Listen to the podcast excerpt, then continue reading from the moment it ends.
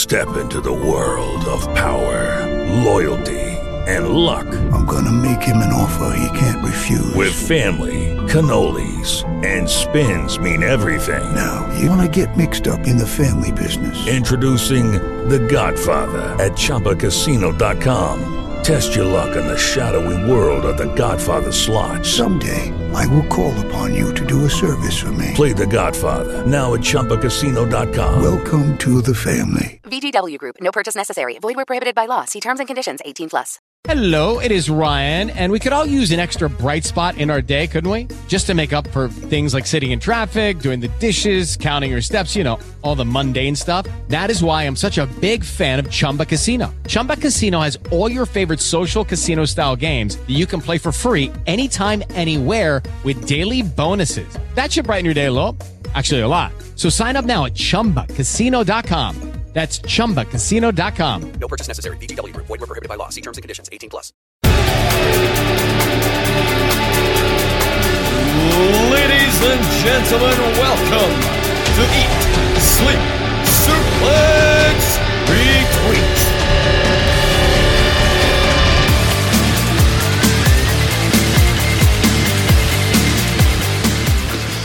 Welcome back to ESSR Central. A little later in the week, you can thank those morons in their fantasy draft for getting in the way of recording nights.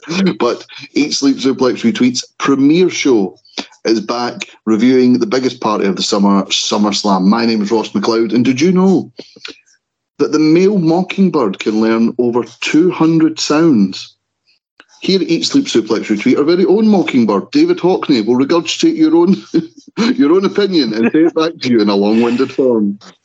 Please don't uh, mock me like this. This is my second recording of the day. I'm operating on double duty here. Still having a few teething problems with my setup, but it's uh, it's certainly uh, an improvement for what I used to have. Well, it's certainly an improvement from uh, midweek's draft when you sounded like you were coming to us from under the sea. But anyway, um, did you know mockingbirds are usually associated, a visit from a mockingbird is usually associated as a good omen. However, when this dodo visits me, it usually just means someone's going to eat my food and use my Wi Fi. It's Scott McLeod. I bring food sometimes. also, uh. Dave, stop stop it going there. Oh, I'm on double duty. Like, you're not pulling a double shift. You're sitting on front of your laptop talking bollocks about I'm actually standing in front of my laptop because I have a standing desk now. Oh well, fucking excuse me. Eh? I, I, mean, I did. I did enjoy Dave's audition to be one of the adults from Peanuts last midweek during the the draft selection show. Yes, that was a a show with many many teething problems, not just Dave's. Uh, Jack's Wi-Fi that runs on wind from Ayrshire. Among the highlights. But if you want to listen to those highlights and many other shows, previews, reviews, interviews, all the news, then Eat Sleep Suplex Retweet you can find on iTunes, Spotify, and all good Android podcasting sites. I keep going to say Anchor; it just fits so well. Uh, at Suplex Retweet, however, if you want to get involved in the conversation, Twitter, Facebook, Instagram, YouTube, you name it, we're on it. But we are here to talk about SummerSlam, biggest party of the summer and the biggest social media crossover superstar, Logan Paul, kicking things off against Ricochet. Ricochet, Scott, let's talk about Ricochet. Let, let's have a frank talk about Ricochet because he is a sensational athlete, an incredibly gifted wrestler who can perform feats of athleticism that I could only dream of. I pull my hamstring watching him attempt a 450 splash. But my God, he's boring. And Logan Paul and who he's dating carried that feud. I know. I know it was weird, like making a big deal of the fact that oh, Samantha Irvin happens to be wearing yellow, which is the colours of Logan Paul, because Logan Paul apparently owns the colour yellow in the world of wrestling. He apparently inherited it from Hulk Hogan. But speaking of which, he did do the whole leg drop. He did do a leg drop, yeah. Yes, I, am aware of the irony. But I mean, I don't think it was the viral sensation they thought it was going to be. I think after you know the very scary spot from Money the Bank, and then the and then the, the big moment from the Royal Rumble. I don't know what else they could have done to to have a big moment, but you know they did their best. There were a few spots that didn't look as smooth, but you know it would look worse if it was anyone else other than these two doing it. And it's weird that the best part of this match is with the post match with bloody Logan Paul basically telling Samantha Irvin to say his name again. Yeah, it's um, Ricochet is not a, a, very interesting character. I think we've had these teething problems before, David, where we want Ricochet to succeed, as as we mentioned in ring. He is sensational. He does things that no one else can do. But um, this looks like it was something they should have took advantage of at maybe WrestleMania, because someone like Ricochet, he, he doesn't have the the staying power to hold a feud from Royal Rumble to SummerSlam. No, probably not. But I suppose the argument with WrestleMania was is that he was up against a proper big name in the in the form of Seth Rollins, and you had a little extra celebrity exposure as well as um, obviously KSI got involved in some capacity. You know, it's WrestleMania; it's where all the celebrities come out to play. Uh, I feel bad for Ricochet because he can put on a very, very good match. It's just his character development is what lets him down. Like, he's the guy that could do all this flippy shit and stuff. But yeah, so could Pac, so could Sin Cara, and so could a whole bunch of other wrestlers who competed in the cruiserweight division. You know, he's nothing. He's nothing short of anything the cruiserweight division hasn't produced before, and you know he's like the one and only. But I mean, it's just not a lot to work with. And I suppose the taking jabs at Samantha was a was a good road to go down. But it doesn't take away that you know it was a really good match. But it was you know Michael Cole said it best: good match. It's Scott. Um, David made a good point there, mentioning the cruiserweights, and we've seen with the cruiserweights that the death defying stuff and the tournament aspect was really, really cool. But when there was no character, there was no staying power. Um, where do you think Ricochet goes from here? Um, because he was on Raw the next night and he was put in a fatal four way, and this is the way Adam Pearce described it, which great way to build up everyone in this match. None of you have had things going your way recently, have you? Like, oh well, I'm really invested to see which one of these losers takes the title off of of the guy that's held the belt for over 400 days. Um, he was put in that match. He didn't even win it. Uh, Logan Paul's away now. He's training for a, a, boxing match in November, so he won't be back till at least the Royal Rumble. And again, I this this feud needed so much of Logan Paul's natural charisma and so much, you know, of the backstage wink wink, should they know about this, you know, oh, he dates her sort of aspect.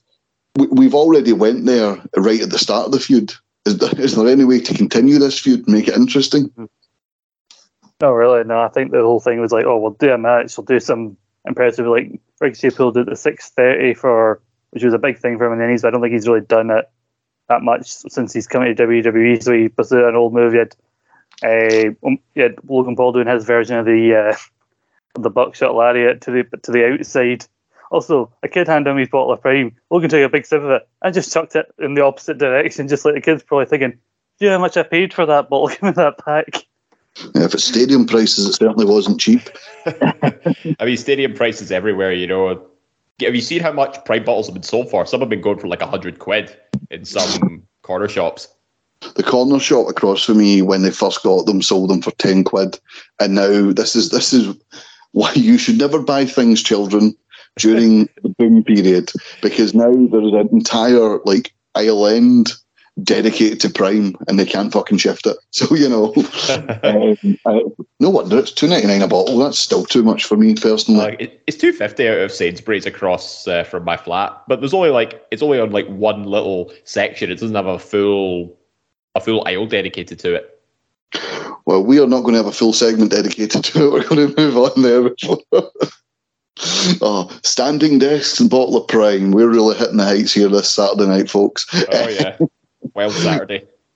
The match itself was great, Scott. You, yeah, we did uh, touch on that. 4.75 stars for anyone who cares about that sort of thing from Dave Meltzer. So, a really good social media match. But I think the thing is here, like Logan Paul has that gimmick of, oh, I'm a social media guy. I'm to, you know, I'm to break the internet. I'm to go viral. But his character still carry, carries it. His character's the best thing about his presentation.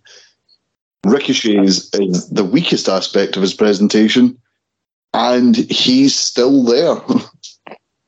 yeah, I think a big thing about this is that people who have like a mild interest in like wrestling or maybe don't watch it but know Logan Paul and hear that he's doing wrestling, they probably will just look at the odd clip of the odd GIF, and so that's why he probably does these big moments like the video of him doing the, the elbow drop to the table of Roman Reigns.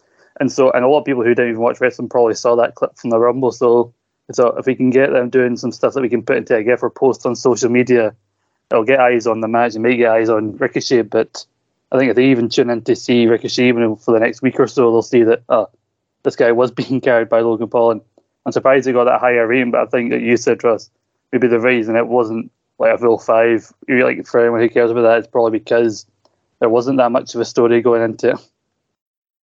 Yeah, I agree. And David, you mentioned earlier on with his match with Seth Rollins, the celebrities coming out in the likes of KSI. You can see the level between KSI and the people who are friends with Logan Paul because KSI got, oh my God, that's KSI. Whereas Michael Cole just went, that guy's on Logan Paul's podcast. And that was it. Yeah. Uh, to the finish of the match. Finish of the match, Logan Paul hits the brass knucks. It does leave things open for a rematch, but it's it's not one I'm I'm wanting to see at WrestleMania. You know what I mean? Thank God for two night WrestleManias because watching Ricochet build up a, a feud to a WrestleMania that's like seven hours long, I'd be like, oh God, no. But anyway, we'll move on to from a lack of story to finishing the story, and that's Brock Lesnar versus Cody Rhodes. Brock Lesnar, Cody Rhodes, three, two great matches in the build up to this. Uh, Cody Rhodes is kept Scott since WrestleMania. We thought, oh, that's the highest his popularity is ever going to be, and you know, I, I can understand both sides of the the coin. He should have won at WrestleMania. Oh, he doesn't need to win at WrestleMania. Blah blah blah but his popularity is as over as ever, and we saw that at Ford Field on Saturday night. Mm-hmm.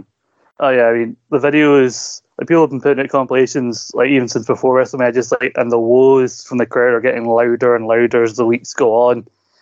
And I think it was no doubt that like during this feud that his popularity was still there. I think a big test is going to be after this. Like, how what do you do in like this like you know, winter months where it does seem like the way does often have a bit of a lull period. How do you keep Cody his momentum in, going and his storyline's interesting before he inevitably probably wins the Rumble to go on to WrestleMania again against against Roman Reigns. But you know, as much as we were joking, I think when we were in Gary's watching this, we still don't know why Brock Lesnar attacked Cody, but we've enjoyed the matches it's produced and much of this match felt a lot like the, the 2014 match with John Cena, where Lesnar was just dominating and dominating and just kept throwing Cody outside and just telling him, stay down or this will get worse for you. Uh, and we've seen those videos of Brock Lesnar, you know, cutting up meat and he's looking like a butcher. Very near the end with his short start, we nearly saw a different kind of meat from Brock Lesnar. Jesus. Fuck's Moving swiftly on from that, Jesus. Um, we talked about the importance of story, uh, David. Uh, another aspect is being over. And when you're over and you have the story, you can do this sort of downtrodden hero trying to fight back against the big bad beast. You know, they've tried it with Cena after his initial boom period. People didn't like it. Super Cena, lol. They tried it with, uh, with Roman Reigns. People didn't buy it. But it seems like they've cracked that nut with Cody Rhodes. Um, I thought this great. This match was great. The story was great, and I, listen, I still don't think he's been affected by not winning at WrestleMania. It's difficult to say, but the feud with Brock as a standalone has been very good for Cody, especially you know when it was rinse and repeat for a good portion of the match. You know he, he keeps beating the count. Brock beats him up a little extra, throws him back out, and basically he wants Cody to give up on his own accord, but he wouldn't do it. And I think that's what drove the what was the unplanned, you know, respect showing towards the end. So I, I think in a way it did elevate Cody in a way that he is a he's a fighter and it doesn't doesn't matter you know what he's up against. He's gonna he's just gonna keep fighting, much like you know against Seth Rollins in Hell in a Cell when he only had one working arm, effectively. I still think the WrestleMania loss knocked down a few pegs when it didn't have to. You know, we could have had the series with Brock for the title, and it still would have worked.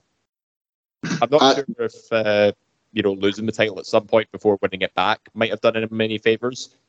But I mean, I would I wouldn't have been against the idea. You know, like Rollins lost it to Lesnar in a cash in in 2019, and then won won it back immediately. Nah, I think it, the Brock feud had to be non-title because the Brock feud means that Brock has to win one of the three matches, and I don't want to see Brock Lesnar's champion again. Um, Mhm. And I actually think losing the title to Brock in Saudi Arabia hurts him more than the feud with Brock and losing the non-title match. But um, Scott, something I like about these three matches throughout the the series sometimes when someone beats Brock Lesnar, it seems to be Brock Lesnar is this mythical creature year round. No one can defeat him. And then at WrestleMania, all of a sudden, he's beatable and he just gets beat clean and he's just another guy.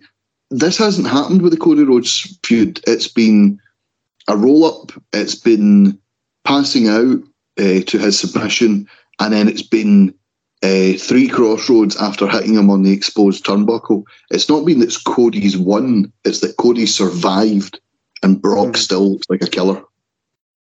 Yeah, definitely. I think and Cody is managed to like. I think part of the reason he seemed like as you get babyface during this is that he does seem like he's been against the odds for this whole feud. Like the beatdown on the Raw after Mania, seeming like he just managed to sneak out a win at Backlash after he countered the Kimura into a pin, which then led to him getting his arm broken. But he still went on because he's a babyface and you know not refusing to tap out, rather pass out from the pain. And then this is the most definitive Cody's looked over Lesnar by getting the three Cross Rhodes, which also protects Lesnar that after the explode turnbuckle, it took three of Cody's finisher to put him away. So I think it makes both men look great out of this.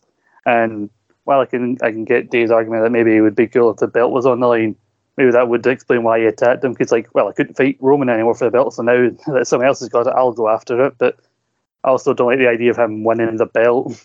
And at some point, he he would have had to had he been this feud with with Cody because you know Brock was definitely, definitely going to win at least one of these matches because Brock rarely, if ever, loses two matches back to back to the same person. Yeah, um, and I did like the ending. I mean, Um, the, the biggest shock for me about this match, though, Russ, is the fact that Brock Lesnar wrestled a match that was 17 and a half minutes. Jesus. Um, I think that's his longest match since the 60 minute Iron Man match against Kurt Angle. 4.5 stars. Uh, Dave Meltzer awarded this. Um, just give five, Dave. Stop being a dick.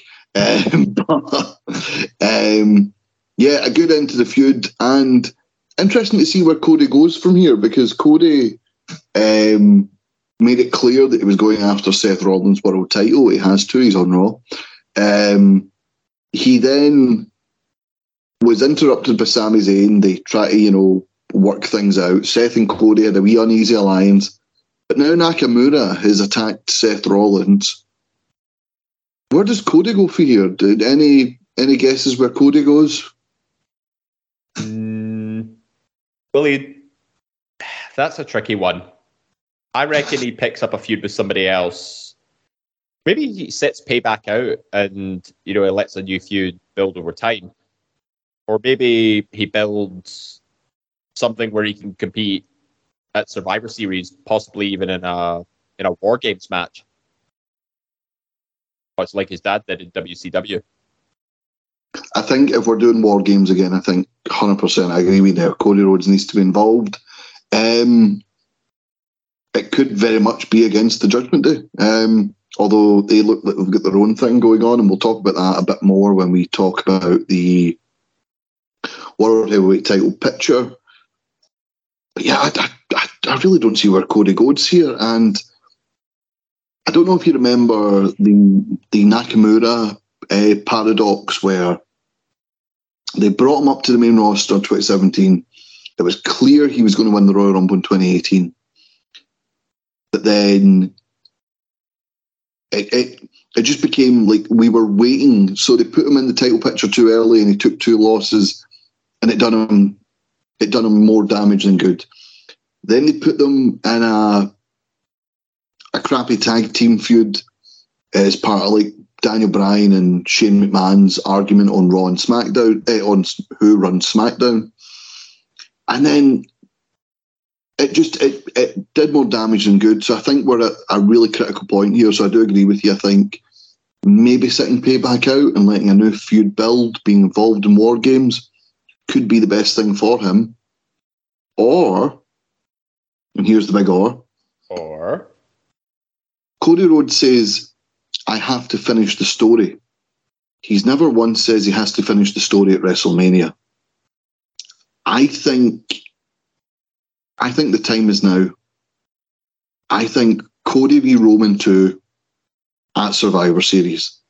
If you want to sell Survivor Series, they've done so much over the years to to improve Survivor Series. They've done the brand warfare stuff. They've done NXT getting involved. They've added war games, and eventually, you just like it's not been consistent. It's not been able to consistently hold the viewers and uh, the viewers the viewers' interest. I think putting a big match like Cody Roman two on the card would give you one of possibly the most watched Survivor Series of all time. I don't know. If they revert back to champion versus champion, you know, they could have Roman versus Rollins, and then Roman finally gets that 1v1 win over Rollins that's eluded him pretty much his entire career. But then my, my thinking here is if Rollins beats Roman, uh, sorry, if Cody beats Roman, we've talked about how until until such time as Roman loses the title, the world heavyweight title suffers in comparison to him. It was built to allow someone else the chance to have a title. Cody v eh, sorry Roman versus Rollins at WrestleMania for the world heavyweight title. I think that would be something that absolutely validates that title and gives it the standing that that compares it to the WWE title because right now it doesn't. And you could even have at WrestleMania Cody versus Gunther. No, I, I think if Roman's going to drop the title, he has to do it at WrestleMania. There's just no other setting where the end of his reign would do would do justice. I, I disagree there because I think WWE's got a bit formulaic with the title changes and the the oh it has to be here and it has to be there and like B pay per views used to be really fun. Like a month before WrestleMania, The Rock beat Kurt Angle for the WWE title. You know, there's been title changes before in the February pay per views. Now they seem very formulaic, and it's taken away from the Elimination Chamber, I think, as well. So let's we could debate this all night, but we're here to talk SummerSlam. So let's Yeah. talk. Let's talk LA Knight winning the Slim Jim Battle Royal. Um, yeah. Kwaku asked me as we were watching this, what does the winner get for winning this? And then he was immediately in an advert for it five minutes later. That's what he gets, Kwaku. He gets a lifetime membership to Slim Jim. Yeah, him and Bianca Belair both getting Slim Jim ads for winning their respective matches. That was the prize. It was like more. It was like Booker T and Edge vying over the shampoo commercial WrestleMania 18. Yeah, it was. Uh, it was not. Uh, it was not an obvious uh, winner until you seen the advert after, and then it was very obvious. But Scott, it's nice to see WWE giving someone a spotlight when they are so clearly over. In the case of LA Knight, Yeah, definitely. I, mean, I, I think I joked about the idea of I'm doing like yes, the winner becomes the next Randy Savage out of this Slim Jim deal, and then literally it happened immediately after, and it was like, hmm, you know, I'm starting to wonder about the, how real this whole wrestling lark is. You know, they they they knocked that advert together fairly quickly. I mean, he was still in his ring gear. was it his, was it the same ring gear he wore? No, no, no, no. He was in bright yellow and red Slim Jim attire, um, like when, like when Nakamura and Boogs came out dressed like a can of Mike's Hard Lemonade. Um, Oh, uh, Mania last year. yeah, but um, That was horrendous.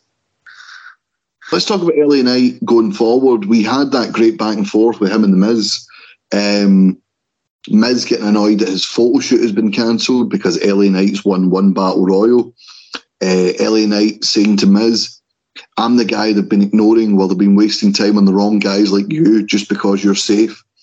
I love the idea of an LA Knight versus Miz feud, Scott.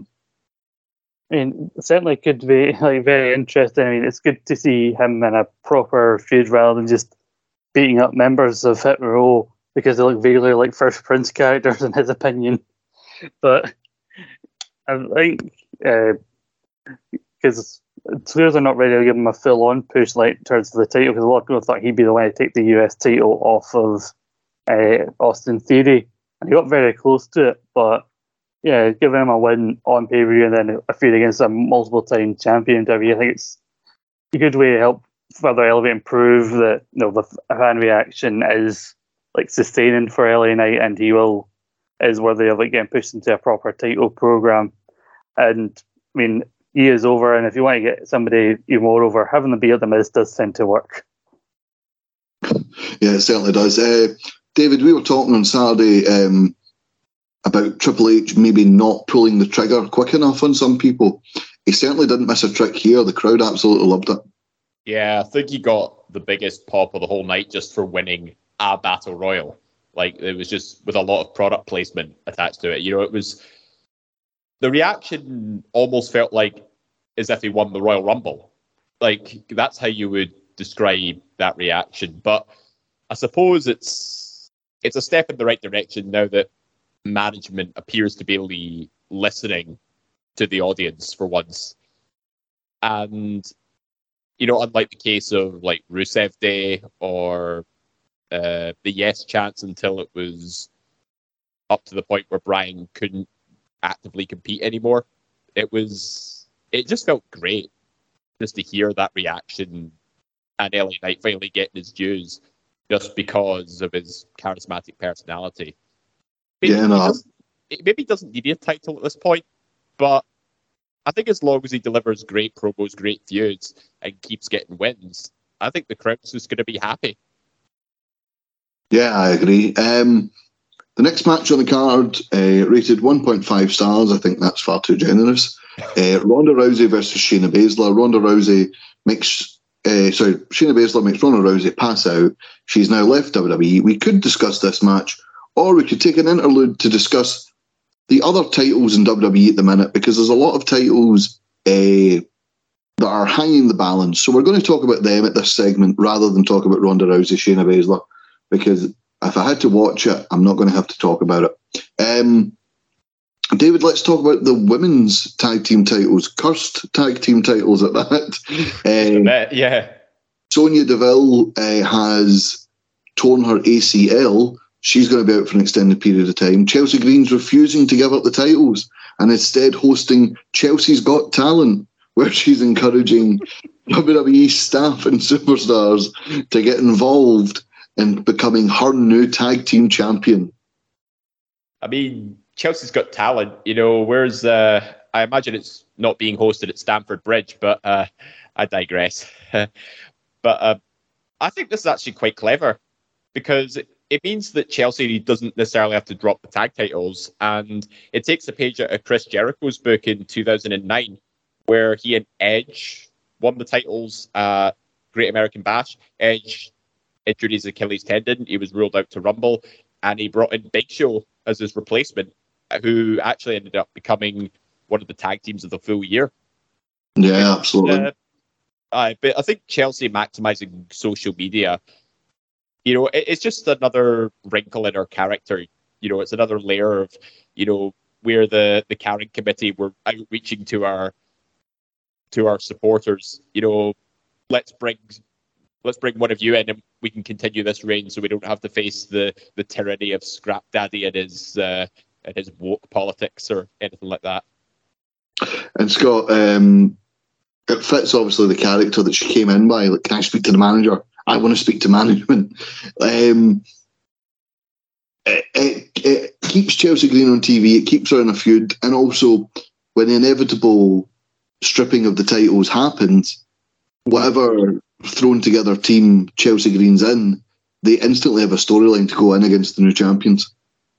Yeah, definitely. I, I do think they should really make more of this a thing on on TV rather than just social media. Hell, just you know, it's great that under Triple H you've got a lot of great in terms of like matches, but you don't get a lot of great pre-tape segments anymore. So having just a bunch of segments of her Chelsea Green at a table and a bunch of people basically auditioning for her and go like next, next, and like nobody meets meets her like standards. I think would be quite entertaining. I seen on Twitter, R-Truth is trying to audition for this. Like that, there's a comedic pairing, you know, of our own Arse Cadden, Chelsea Green, and you know, always entertaining R-Truth. Just basically try and make everyone laugh. Yeah, Zack Ryder or Matt Cardona, Chelsea Green's husband, has also auditioned to remain one of the women's tag team champions. I enjoyed his I'm half of half the women's tag team champions. Um, It was a quarter women ta- women's tag champion. that was the joke, Dave, yes. Um, That's you and that math degree, doesn't it? But um, going on to the men's tag team titles, uh, according to Dave Meltzer, WWE are not planning on stripping Sami Zayn and Kevin Owens of the undisputed tag team titles, despite both men being out with injuries. Uh, Kevin Owens has been out mid July. He's rehabbing some broken ribs. Sami Zayn uh, has fluid in his elbow uh, and is uh, is currently out of uh, action until the end of August. However, it doesn't look like they're going to be out for a long time. Scott, do do you think this could have been a good a good chance to like split the titles again? Or do you think WWE have done the right thing by keeping the titles on Sami and KO?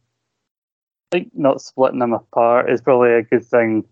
You know, it's debatable, I think, at this point whether or not they should be kept on Sami and Kevin because after they've had some good title defenses on TV, like against the Judgment Day and against Pretty Deadly, but that Pretty Deadly one was a moral shot. Like, why is it the Friday before Money in the Bank and not on Money in the Bank? So, other than the match in Saudi Arabia, they haven't actually had a pay per view title defense.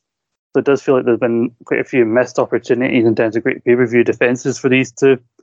Although while they are out and are not defending the titles, it does give us a chance to build up some new contenders, maybe another combination of Judgment Day, you know, Imperium's still getting some momentum behind it. You know, we've got a new heelish Street Profits.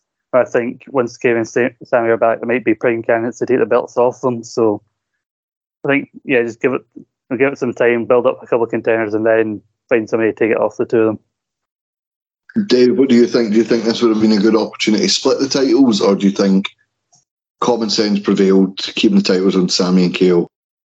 I mean, if they're not going to be out for much longer, I reckon it's probably worth just hanging on until they bounce back. At least it puts more focus on some of the other storylines. You know, it's it gets more focus on both women's title scenes. The world heavyweight title gets a bit more focused, and I suppose by association, Rhea Ripley and the Judgment Day. You know, they've been all over Monday Night Raw. I think that's the massive draw. The Bloodlines, the big draw for SmackDown. Yeah, I, I, it, it's difficult to sort of put them in on the card when SummerSlam had only a handful of direct focus points. Kind of like what NXT takeovers used to do. You know, it was less is more, fewer matches, but still great production value for the show itself. I mean, SummerSlam over, as a whole was pretty good. Obviously, you know, there was product placement and other stuff to, to fill the void, but that's just from a business perspective. Match quality, there was a lot of really, really good matches on the card. Dave, you're, you're rambling here, so I'm going to move us on. Um, um, let's talk about the United States champion who was in this match, or the former United States champion, I should say, Austin Theory. Didn't get a match. Um, Scott, we've talked on this show before. Cena didn't bury Austin. He just pointed out that he's not that good. And he's not exactly been able to build steam here. Santos Escobar taking out before the match. Rey Mysterio replaces him. Rey Mysterio, your new United States champion. Where do you see this going? Where do you see Austin Theory going? And where do we see the, the SmackDown mid card title scene? How, how do we see that going forward? You, when you say in this match as if we were still talking about the Slim you'd moved on to the MMA rules match, which made me think like, I mean, it'd be interesting to see Ronda Rousey versus Austin Theory. yes, my bad, my bad. Well, the last match we actually talked about because we weren't talking about Ronda Shayna, so I'd rather talk about the queue to the toilet that was seen in Ford Field match. But I mean, hell, I don't think you could. Well, actually, when mainstream Ronda he beat Austin Theory for the US title, but yeah, I mean, the fact that not only was Austin Theory in the match uh, for the Sunday Battle Royal, I even think he was one of the ones that got an entrance. Which no, is, it wasn't. Which is just a damn indictment of both his booking and the booking of the United States title because said like one or two defenses on SmackDown since he'd been drafted over. His last pay per view defense, I think, was Backlash or a Triple Threat, which was more about the other two guys challenging him and and uh, on the film Jonah and uh, Bronson Reed and Lashley. So I think literally, Cena even said like I said a lot of those things I said to him on TV, you know, behind the scenes as Trevor, as if he was trying to motivate him. Like, you know, if anything, he's proven Cena right on all accounts, and any goodwill he briefly had for those two weeks after he lost the Money in Bank, like late last year, have all but freaking gone at this point. You know, he held that belt since Yeah. November and did less with it than I think any other any, any champion in a good long while. So yeah, more for than not, someone of like Rey Mysterio's experience beating a younger guy, you think, oh, that's that's a waste. Why you should be getting him over? Like everyone's like, no, thank God you took that belt away from him, and it goes to show how forgettable his last two were. Because when it, when there was a tweet that said Rey Mysterio celebrates his third US title, and I thought like, he's a three-time US champion. I thought the same actually when I seen that this morning. But yeah, two forgettable reigns. But David Scott talked about the damning indictment of the US title booking. Ironically enough, when Triple H first came in, um, the mid card titles were something that really, really took focus on weekly TV. What with uh, Roman Reigns only defending the title uh, at big pay per views and what have you. Bobby Lashley as US champion and Gunther as uh, IC champion had a lot of a lot of spotlight on on weekly TV, but it's just seemed it's not kept up. Is is that the fault of Theory maybe not being as over as they thought, or is who do you put the blame on here? I have to give it to Austin Theory a little bit. You know, Cena said it best. You know, they had to pipe in crowd noise because nobody really cares for him. I mean, take last year at Clash at the Castle. You know, he did get a, a decent reaction when he was holding the Money in the Bank contract. But as US champion, he's just been just another face in the crowd. You know, a really stale heel character who's just beaten a handful of uh, who's beaten a handful of big names. Fair play, but you know, it's like, okay, what then? What? You know, he's not really built anything off the back of it, unlike you know Randy Orton, the Legend Killer, Mister Kennedy. You know, running his mouth. You know, the Mad Mike Man. Theory just just didn't take the ball and run with it, and his title reign just became stale as a result. Yeah, no, I absolutely agree. Uh, be interesting to see where the LWO sort of faction goes from here, but we'll talk more about that in the coming weeks. So we've talked about the three titles that weren't on this show, but we're going to talk about one that was on this show. Big meaty men slapping meat. Intercontinental champion Gunther, now officially the second longest uh, Intercontinental champion of all time, passing Pedro Morales. He is closing in on that honky tonk record, Scott, and you're desperate to see it.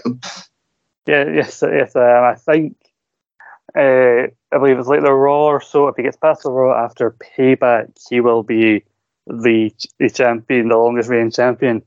And while I'm desperate to see him let's have that record set reign, I'm also kind of getting sick of long reigns in general with WWE. Given like not only have we had Roman, we had this Bianca, the Usos, this really long reign that just ended with Austin Theory. So while I want to have this long reign, I want him to lose it at the next available opportunity after he'd broken the record. Because that's what the New Day did, because they, they broke you know the demolition record on a Monday, lost it on the Sunday uh, when they were when the next good. So I'm looking forward to the stuff with Chad Gable, but I think if they can keep the Chad Gable stuff going, and then some point after a period, Chad Gable can lose to, can win it off him, then I think that'll be a good end to the reign, a good thing for him. But Drew, obviously, is also a good candidate for Gunther because he can give it out in terms of the hard chops and everything until as good as he can take it. But I think it did take the crowd a little while to to get into it first because I think a lot of you will credit that to the crowd were still recovering from how boring the MMA rules match was.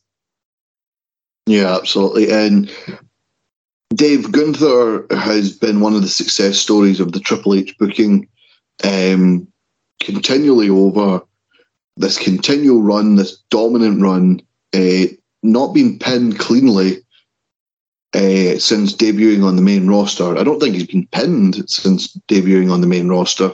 Nope. Um, I, I, do agree with Scott. I, I want to see him break the record, but I'm also sick of long title runs. Um, but what's your thoughts on Gunther here, the championship run, and where does Drew McIntyre go for here? Because we saw the backstage clip on WWE.com. He gets stopped by an interviewer and asked a question. He gives her a dirty look and then just walks away. What next for Drew McIntyre and thoughts on Gunther? Gunther's great. Like, uh, I was a bit, a bit worried about his transition from NXT UK to to the main roster. But ever since winning the Intercontinental Championship, he's just been fantastic. Always putting on great matches. He's had match of the year quality matches with Sheamus and Drew from Mania. And he's had consistent title defenses as well. I think that's why people are just so invested in him. This time around, I don't think it was his best match, but then again, it's like, I mean, there was because he's got such a massive back catalogue of really, really good matches. So, I mean, seeing a good yeah, match out of Gunther is no surprise these days. But mm-hmm. Drew, on the other hand, I I can smell a heel turn coming because I think he's also got some film commitments at the minute. I, th- I think he does, but I think um, if you're maybe going to have someone, you know, go up against Seth, he doesn't even need to go up against him for the title. He could be the one to cost him the title when Damian Priest cashes in. So be interesting to see how that goes. Um, but yeah, as you mentioned, not the best match, but still a great match. Um, and considering Gunther's back catalogue, you know, it's it's no shame to not be the best match uh, in Gunther's back catalogue. Pardon me. But yeah, um, I am very much low on board with what you said, Scott. The long title runs, can we give them a buy after this? Like, mm. I, I want to see titles changing hands on TV. I want to see titles changing hands. I, it's something WWE haven't been doing recently, which is having titles change hands on TV. And I, I'd love to see more TV title changes, more B pay per view title changes, and more me and, uh, me and David talked about it earlier when we spoke at the end of Cody Rhodes. The the February pay per view used to be a place where you you knew you might see a title change leading into WrestleMania. You're almost guaranteed not to see it now because the WrestleMania plans are leaked in advance, and you know uh, he's fighting him, he's fighting him. So here's hoping yeah. the end of long title runs after this. I know you want to, you know, all your superstars to have something to hang their hat on but not every superstar on the roster should have a long title run or a record breaking title run because then nobody has a record breaking title run because it doesn't feel special. But anyway. Yeah. Um, I sorry, sorry, just, sorry, just to say though that I mean it's one thing if Roman has this reign that he's on and like it's clearly gonna go to WrestleMania next year and it's a reign that will not be touched if at all for a long time, the length of time he's had that that title. But I think the fact if he was just, I think he is like once Gunther drops it, he'll be the only person having that kind of long, impressive reign. And see, it makes his look more impressive. He's the only one holding it for that kind of time. Whereas if you've also got Bianca's the longest women's champion of the money era, is the longest running tag champs of the money era. If all these different champions have got long reigns, it kind of dilutes it a little bit. And if you can only hold on to yours for a couple months, it's like, well, you don't look as good as these other people, do you? and I mean, I'm okay, okay with Gunther holding the belt for a bit longer because I think it's about time that someone did break that honky tonk record. But I do think, yeah, can we just have Roman be the long reign champion, and then once he loses it, let's let's let's taper in the how long people have belts for a little while. Yeah, I think so. Uh, three month max, and then you get shifted on. um, let's talk about the World Heavyweight Championship match between Seth Rollins and Finn Balor. Um, I honestly thought this was Finn's time. I thought Seth was going to lose, and I thought it was going to set up the the eventual tearing apart of the Judgment Day. It didn't happen like that, Dave. Um, Seth Rollins gets the win. Damian Priest hesitates to give Finn Balor the case. He eventually throws the case in. Finn goes to reach for it. Seth stomps his head into the uh, into the briefcase. One, two, three. Damian Priest stood outside the ring looking like a disappointed father. oh my god, that last segment, it was like an episode of Chuckle Vision almost. It was like, you know, take the briefcase to you, to me. and, you know, when they they do come up with a plan, you know, it just gets foiled at the last minute, and then Priest is just looking at him like, oh dear, oh dear. But again, you know, when you've got a match with these two, it's it's always going to be brilliant. And I like all the nods they had to seven years ago. You know, Seth wearing the the same vest uh, for his entrance. His tights were also just a different color, but the same, same more or less design. Uh, the, the the buckle bomb spot into the barricade. You know, it was very much a, a stroll down memory lane uh, from seven years ago in the inaugural Universal Title match. The number of near near finishes, though, oof. I mean, you're right. There was a number of points I thought Balor had You've cut out there, Dave. While you try fix that, I'll talk to Scott just now. Scott, um, Dave was talking about the number of near finishes. I don't think I bought as many times as I did in this match. Every time there was a near fall, I, I was like, "This is it. This has got to be it." oh my god, how's this not it? I know, and it's weird given that Seth's very early on in his title reign, but he's done quite a bit with the stuff with the Judgment Day, stuff he did in NXT I mean, the Money in the Bank match was okay, but I don't think anyone saw it title change in its first pay per view title defense, even with the fact that on the night Damian Priest won the briefcase. I think here people thought either Priest or Balor was going to walk away with it. And I can see why people would think Balor would walk away with the title, you know, further create tension. Maybe he'll get cashed in on by his own stablemate. And it does leave Balor in interesting position with whatever the Judgment Day story is going to have, you know, going forward because now he's the only one still without anything. You know, if he's always not got a title, he's not got a briefcase, and like the others. And I definitely think it's probably the best match of this new world title so far. And I'm glad it could like it was put in a weird position during Money in the Bank. It didn't really, I don't think, met the heights people were expecting. But this one, despite the fact I, I kind of wanted Finn to win, I wasn't really disappointed because it made Seth look like he was a bit just a little bit smarter than the Judgment Day that he managed to escape with the belt. Yeah, absolutely. And it was a great back and forth match. Um, Seth Rollins looks like he's going into a feud with Shinsuke Nakamura. Um, thanks for doing that when I picked you in my draft team, you dick. Um, it seems like um, it seems like Nakamura's got this new sort of persona. He's just come off a, a, a winning feud with uh, Tommaso Ciampa, uh, a couple of matches with The Miz they are slowly rebuilding Nakamura, but I think I, I, just don't buy him as a contender at the minute. At least he's not hitting people in the dick. No, you know, he just straights up Kinshasas them in the face. Yeah, no, there is that. That is character improvement there. But yeah, just there's just been so much damage done with the Nakamura um, character, and it just seems whenever he wins a title, they seem to forget he has it he, he seems to be the only champion never on TV um, when he holds a title. So uh, I certainly don't want him to hold the world title. God's sake, we already have one absent uh, world champion. But uh, yeah, I, I can't see Nakamura winning this. I think this is an interlude to maybe Drew or maybe uh, the eventual Judgment Day cash in. But yeah, sorry, you go, Scott. it was a weird choice to end. Rogers randomly just Kinshasa and then buggers off because he he teamed with Cody and Seth right before it. Because at the start of the night, it did seem like Seth was coming out to confront Cody and they're trying to build something between those two. You know, because if I was Seth, I'd be annoyed at Cody, who basically said in the press conference point like, oh, "Yeah, I could win that world belt, but that wouldn't be finishing the the story." So, and also the fact that they came off that feud that ended with Cody injuring his pec, so there's still still tension between the two, despite Seth being a face. That was a more interesting option, whereas they've done this thing with Nakamura, which was a good see a thing of the successful defense at back at payback and really nothing more. If anyone's going to go into a thing with Seth other than Damian Priest, I think I'd like to see it be Gunther after he loses the IC belt. But of the two after this match, the people who are more interested in are the Judgment Day because he had all that stuff with JD the night after.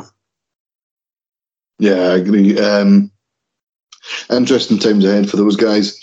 Uh, Bianca Belair, Asuka, and Charlotte Flair uh, in a triple threat match. Bianca Belair and Asuka having a feud. Charlotte Flair having her "Well, I'm a woman." It's a women's title match. I will be there. Uh, feud. Um, delighted, absolutely delighted that Bianca, even though she won, didn't walk out with the title because we talk about no character development. The sort of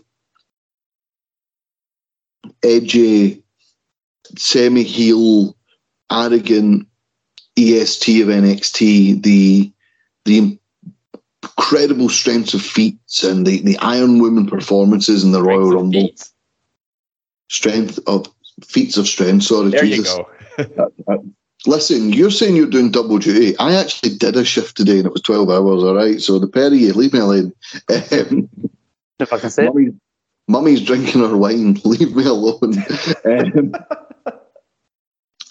but we had, um, you know, the feats of strength, and we had um, all this stuff, but it got old so quickly, and it was the same. When you see one Bianca Belair match, you see them all. It's the, oh my god, how is she lifting her? Oh my god, they grabbed her ponytail. Oh my god, she hit her with the ponytail. KOD, and that's it. And there's been no character development. And I, ironically enough, we looked set, looked originally that we were going to set up to quite an interesting Charlotte versus Asuka feud, and she ruined that as well. So I am so happy that Iyo Sky finally got her moment. We did have one cash on on the night. Iyo Sky cashing in on Bianca Belair, and one, two, three. Iyo Sky is the new women's, uh, new WWE women's champion very glad to see it. Someone who, for too long, has deserved a title and hasn't got one. Mm. Yeah, it's a huge, huge achievement for for Iyo, particularly in front of an audience that size. And it was nice to see Dakota Kai uh, back for so that all of Damage Control could enjoy the moment one year after returning. Although I heard Dakota Kai's turnaround from Florida to to Michigan it all happened so fast. You know, I think her plane landed while Gunther versus Drew was still going on, and she only just made it in time to watch Iyo's moment. But another couple of fun facts about this match. Bian- after this, Bianca Belair now holds the record for being in the longest match, the longest women's match, and the shortest women's match in SummerSlam history, both on the same night, which is crazy to think about. I'm pretty sure she also now holds the record for shortest reigning champion, literally. I think she would, yeah. I think shortest reigning and longest reigning. I don't know if they're continuing on the Raw lineage, Scott. Um, I don't know why they wouldn't. I mean, keep it going. And it seems the Raw Women's Belt was originally called the WWE Women's Belt for a couple months before the the brand split. So I assume if that's happening, then maybe the the women's belt that Rhea's got to continues the SmackDown lineage, if it not its own one. But I thought with a hell, hell of a triple threat. I felt bad for Asuka's reign to end so soon after. She, I, I mean, she should have won at Mania, and then a lot of this feud seemed to be between Bianca and and Charlotte rather than her leading into this because they both had their opportunities and then interfere on them. But you know, in Charlotte, I've heard a lot of people criticizing her since way she looks in the ring since she came back, and I noticed it a lot here where she did not look quite as fluid as she once was. I mean, the the, uh, the attempt at the double natural selection did not look good. I thank God they they, they stopped her from doing the double figure eight because I would hate to see what that would have looked like if she actually tried it. Bianca, Bianca did fool me into thinking this was a legit injury. I think a few of us thought that because her landing and hitting the steps made an awful sound when she went down, and then she went, but then she did the classic Cody Rhodes from Revolution 2021. I'm going away, I'm going away, and now I'm back. And as you do, if you want to bravely, you know, break up a pinfall when you're injured, you do. You go to the top and hit a 450. Uh, I did like how they teased you, make you think Charlotte's going to win. No, it's Asuka. Oh no, wait, no, it's Bianca. Right at the very end, and you know they gave us the opposite of what we thought. We thought we were going to see a men's cash in, but we saw a women's one, and I think a lot of people thought going into the oh she'll cash in on Charlotte, Charlotte will win, and then she'll immediately cash in because people will pop at her beating Charlotte. But while they're teasing Iyo as a face, she's not fully turned yet. So you got to remember, Damage Control still heels, so it makes sense cashing on Belair because Belair is, is the most concrete face in this match, despite quite a few people like ourselves maybe being as into her anymore. Yeah, I think um, with the Puerto Rican uh, crowd's reaction to Iyo versus Bianca, I think we knew she would get a pop anyway. But yeah, congratulations to Iyo, long, uh, shortest reigning, longest reigning champion Bianca Belair. So some good facts there from Dave. Thank you very much. Let's talk main event: Roman Reigns versus Jey Uso, tribal combat.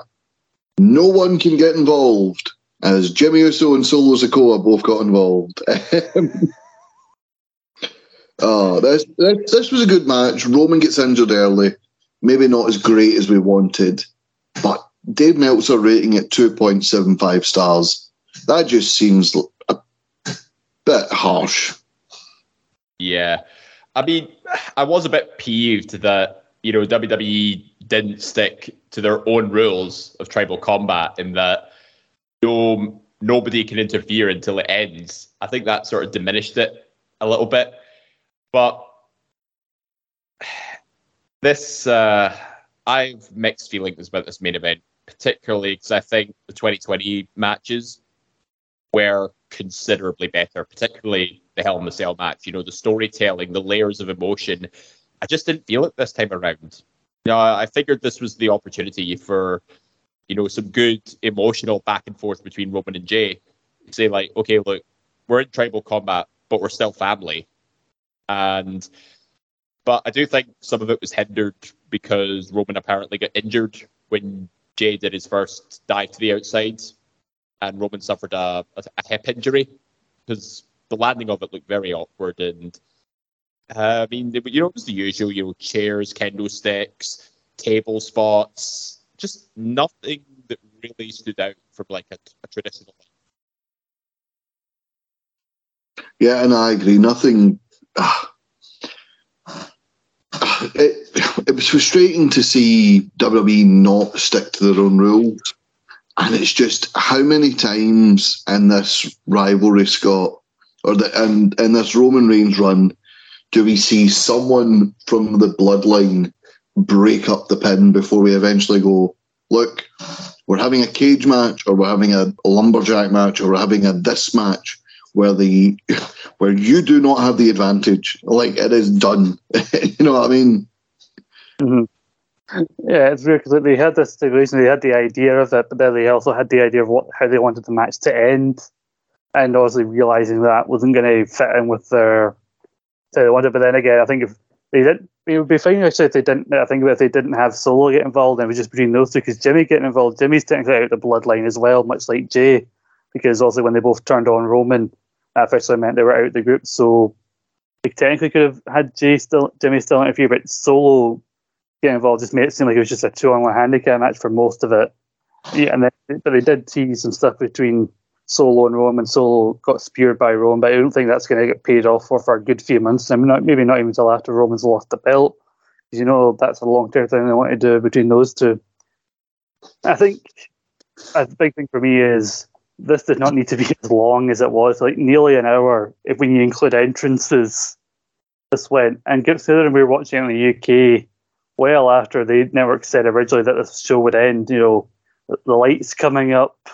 You know, I walked home from Gary's like I've got my next my downstairs neighbour as a poster. He was starting to shit when I came home. That's that's too long for a fucking baby. I thought we were past this era of really long baby, especially after we cut two matches from this pay per view a week ago. So, but yeah, I think the injury might have hampered it, and I know people are worried about what this means to the story. And I do think the finish was slightly saved by what happened on SmackDown. But now I'm just wondering what you do with Roman as champion between now and like when he comes back for me like WrestleMania or Build to Royal Rumble. Who do you have? Because he needs to defend it at least once or twice before getting a match with Cody again next year. I mean, I don't know where he, where he goes from here. I'm not sure either. Uh, 36 minutes and 8 seconds, bell to bell, the match was.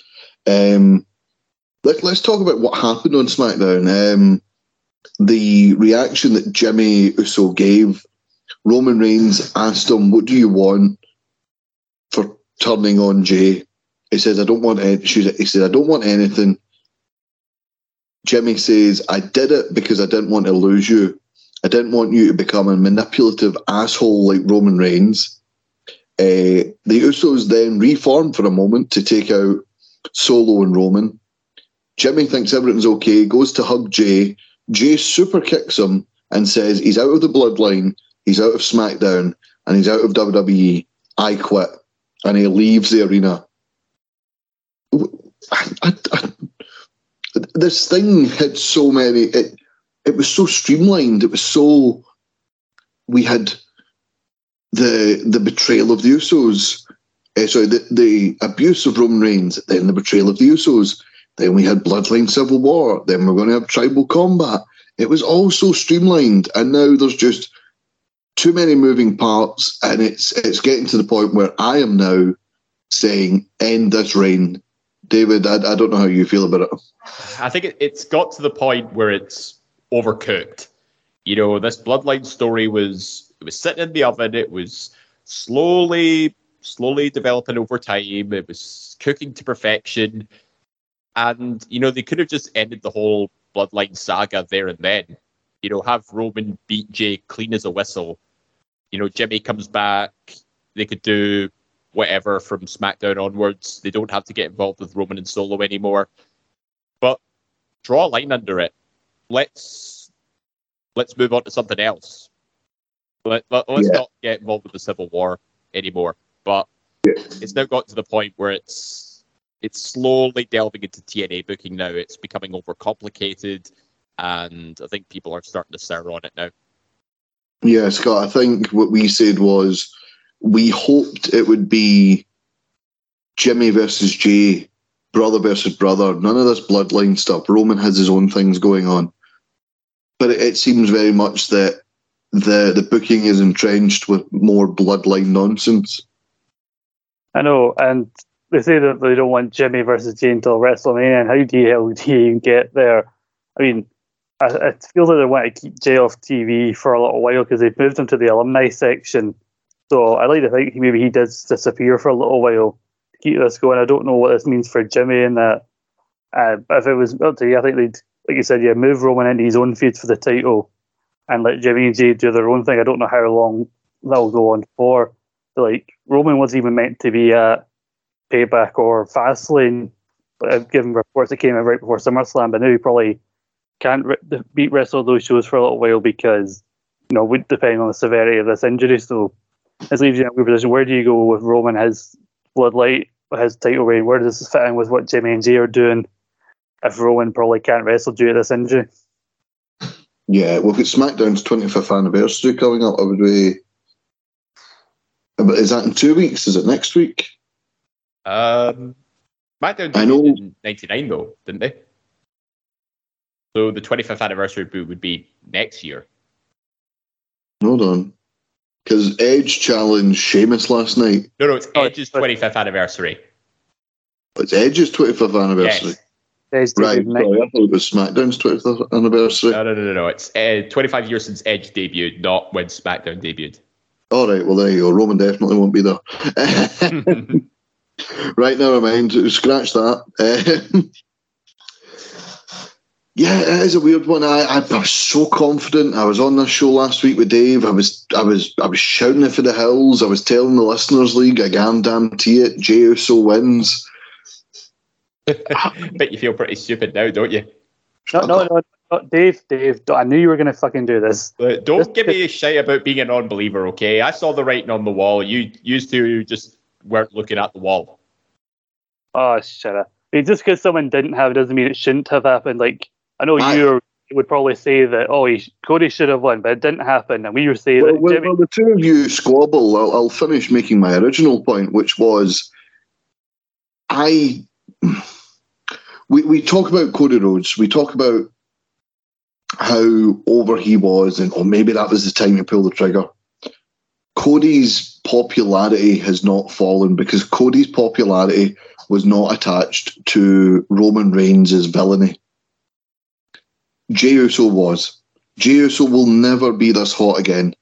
And I, I just feel that, listen, you know, with the injury, the injury may have proved me right. You know, WWE going, oh shit, we should have listened to that boy on Central. but you could have easily had Jey hold it for a bit. And you, you Scott, you're talking about obviously WrestleMania. Uh, they want to do the Usos. You could have done the the Matt and Jeff, you know, at the Royal Rumble. You could have had Jey cost Jimmy the uh, sorry Jimmy cost Jey the title at the Royal Rumble, and then someone else holds the title leading into WrestleMania. It's just, I just I don't think Jey will ever be that over again. I the idea of Jey versus Jimmy, I think is something you need to do. Striking when the iron's hot, and it, it goes back to what we said earlier: long title runs, Formula booking, only having title changes on big shows, and nine times out of ten, you know, most of them are on WrestleMania. I just, um, I think they should have struck when the iron's hot, and if you're going to do JV Jimmy, you do it at Payback. If you're going to have Roman lose, it should have been to Jey there. That's that's just my opinion, and I'm going to stick with it. But we are an hour into the show, so I'm going to wrap it up because it is only a wee hour long review of SummerSlam we are doing this week. Um, don't forget, we have a massive back catalogue of previews, reviews, interviews, and all the news. Our 18th season of our Fantasy League uh, Saturday Draft Live. Uh, the first show of the season dropped uh, this morning at time of recording. Yesterday morning, by the time this goes out. Um, Saturday Draft Live Season 18 starting this coming Monday. You can join our fantasy league, get involved. All you have to do is get in touch with us via either Facebook, Instagram, Twitter, YouTube, you name it. We're on the social media sites. It's at Suplex Retweet. Massive back catalogue, Eat Sleep Suplex Retweet, iTunes, Android, and Spotify. Thank you very much, Scott and David, for joining me for SummerSlam. Thank you. And thank you as well, Scott, there, as you don't say it. said, I said it literally the exact same time Dave did. All right, fair enough. Uh, thank you very much for joining us. We'll talk to you next week about the build to All In, Multiverse United, and the fallout of the Raw leading into. Uh, sorry, the start that again. We'll join you next week. Cheerio, bye. Sports Social Podcast Network. Lucky Land Casino asking people what's the weirdest place you've gotten lucky? Lucky? In line at the deli, I guess? Aha, in my dentist's office. More than once, actually. Do I have to say? Yes, you do. In the car before my kids' PTA meeting. Really? Yes. Excuse me, what's the weirdest place you've gotten lucky? I never win and tell. Well, there you have it. You can get lucky anywhere playing at LuckyLandSlots.com. Play for free right now. Are you feeling lucky? No purchase necessary. Void where prohibited by law. 18 plus. Terms and conditions apply. See website for details.